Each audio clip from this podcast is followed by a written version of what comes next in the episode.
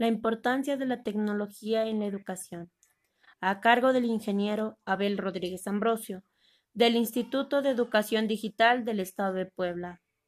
El uso de las nuevas tecnologías en la educación permite la reducción de dinero, ya que no es necesario mucho material físico como pueden ser las libretas, los libros, colores, lapiceros, eh, entre otros materiales que utilizamos, sino que todo lo puedes hacer a través de un programa o aplicación.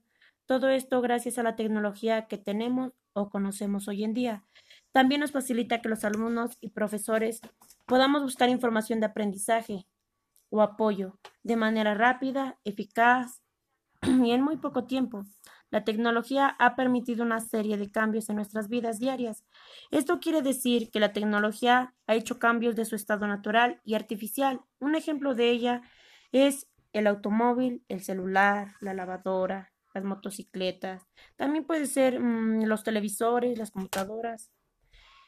Entre otros, la tecnología hace uso de los fenómenos naturales, físicos o químicos. Una tecnología puede ser un método, un proceso o un instrumento. Un ejemplo de ello puede ser la tecnología que tenemos en casa, como el Wi-Fi, la radio, las luces, la televisión, el celular, la computadora, la tablet. Entre otros, el uso de la tecnología en exceso es dañino. Reduce actividades como jugar, comer, pasar más tiempo con tu familia y esto puede contraer muchos riesgos en tu salud o consecuencias, como pueden ser el sobrepeso, la obesidad infantil, problemas cardiovasculares, enfermedades crónicas. Bueno, con esto la tecnología nos es muy útil, pero también si sabemos darle utilidad de manera correcta.